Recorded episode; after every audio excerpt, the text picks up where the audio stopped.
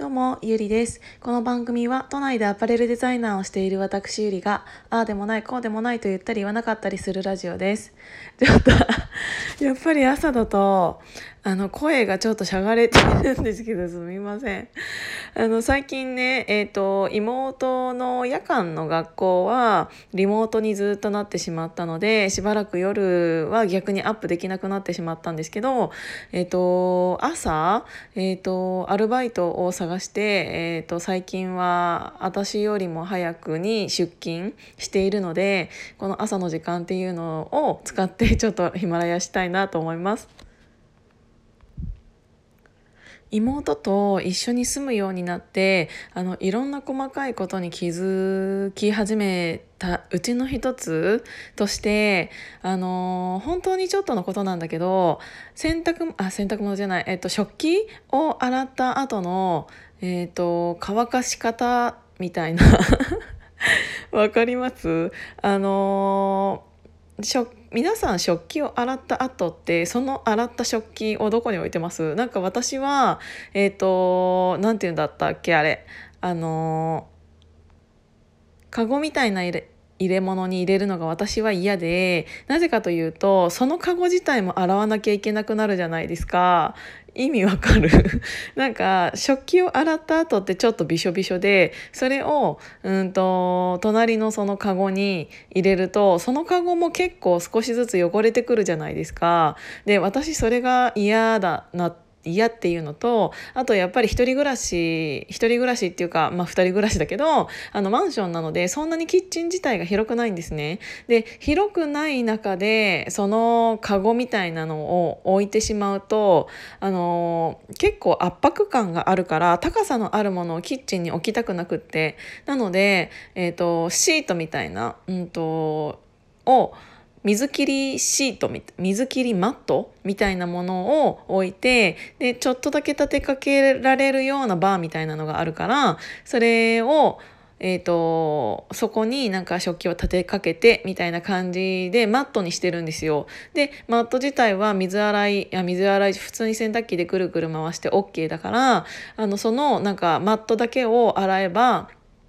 OK みたいな感じになるからそれだったらあのその何て言うんだろう水切りかごみたいなやつを洗わなくても済むじゃないですか。だから私はねあれね一人暮らしの人にはすごくおすすめであのキッチンが狭い人とかは特にあの食器を乾かしてない時は、えーとくるくる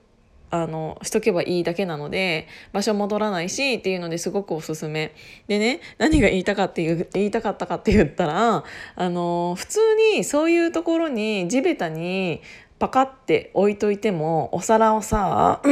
お皿をなんか裏返しにしてパカって置いといたとしてもそれってあの乾かないじゃないですか。ちゃんとちょっとだけ隙間を入れないと乾かないのになんかそのままそのマットに妹は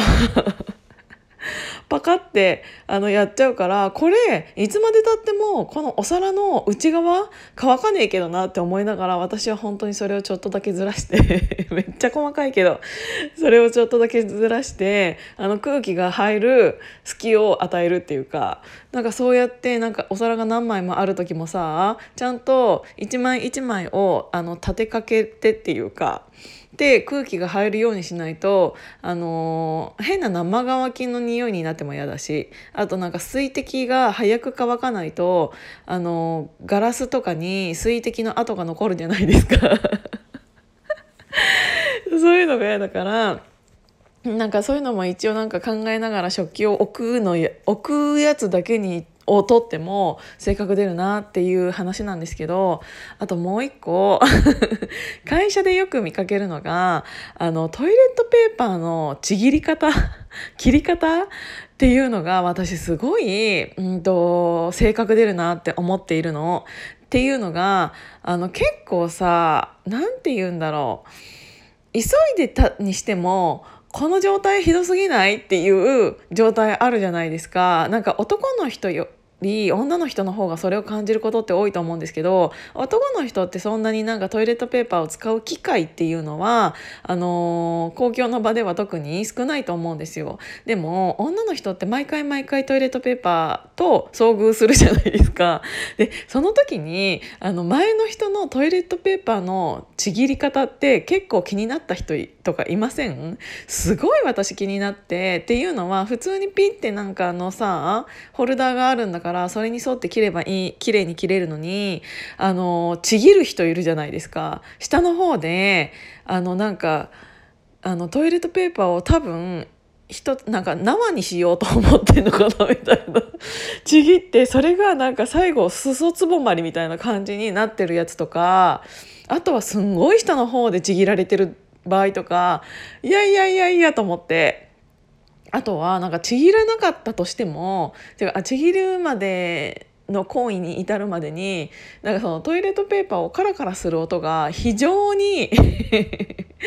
非常にカラカラカラカラカラみたいな人いるじゃないですか。あれなんかそんなに使うみたいな。なんかあの使うにしてももうちょっと何て言うんだろうスーって取ったらいいのになんか中でハムスターでも回ってんのかなって思うぐらいカラカラカラカラカラカラっていう音とかしたりとかあとはなんかあのウォシュレット？なんかウォシュレットもさ私あの自分の家以外のウォシュレットは使いたくないんですよ。実家だったとしても。だか使いたくなくって。でもなんかあの普通の公共の場で使ってる人とかもいるじゃないですか。で会社もウォシュレットあるんですけどウォシュレットの音とかもなんかすごい激しい なんか水水圧が出てるであろう音がシューみたいななっててでなんかそのそれぐらいだったらいいんだけどなんかそのウォシュレットを当てながらすごい「はあ」って言ってる人とかいて。何してんのと思って。そんよくもそんなにここで落ち着けたなと思って。だからあのトイレットペーパーのちぎりた方が私汚い人とか。あとはなんかカラカラカラカラすごい音鳴らす人とか。そのトイレが終わった後に便器を便器の蓋を閉めずに流す人とか。いろいろいると思うんですけどなんかそれで結構性格出るなって思っていて。あとなんか最近ナプキンの話しちゃって結構あのすごく申し訳ないんですけどあのナプキンの捨て方っていうのも結構性格出ると思っていてなんかさもうやっぱりあれは見たくもあのできるだけ終わったら見たくもないじゃないですか。なんだけどその三角コーナーっていうのがあって三角コーナーにあの入れる時に前の人の捨て方が見えてしまう場合が結構多くって特に女の人はねっていうか 特にっていうか絶対女の人なんですけどはなんかそういうのが出てしまっていてでなんかその中で結構ピャってなんかもう開けっ広げて使用後のやつがっていう人とかも結構いらっしゃってなんかそれさすがにさなんかゴミだといえどももうちょっとどうにかなんかできないのかなと思って。なんか次の人のことを考えてやっぱりなんか綺麗にあのピッて止めて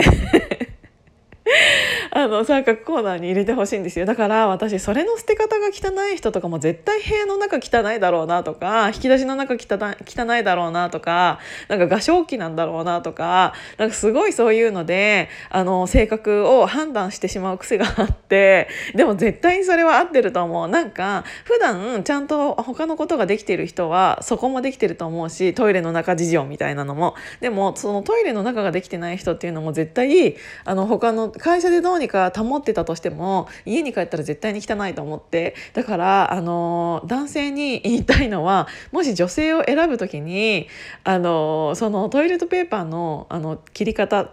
さすがにナプキンの 捨て方っていうのはあのチェックしてたら気持ち悪いけどでもトイレットペーパーのちぎり方っていうのは結構大事だなっていうのは私は思ってます。そうトイレにさ例えばそのまだまだいいなって思ってる段階の人の家に行った時にトイレ借りたりするじゃん？でその人のトイレのトイレットペーパーのちぎり方っていうのとかは結構あの性格出ると思うから見といた方がいいと思いますっていうお話でした。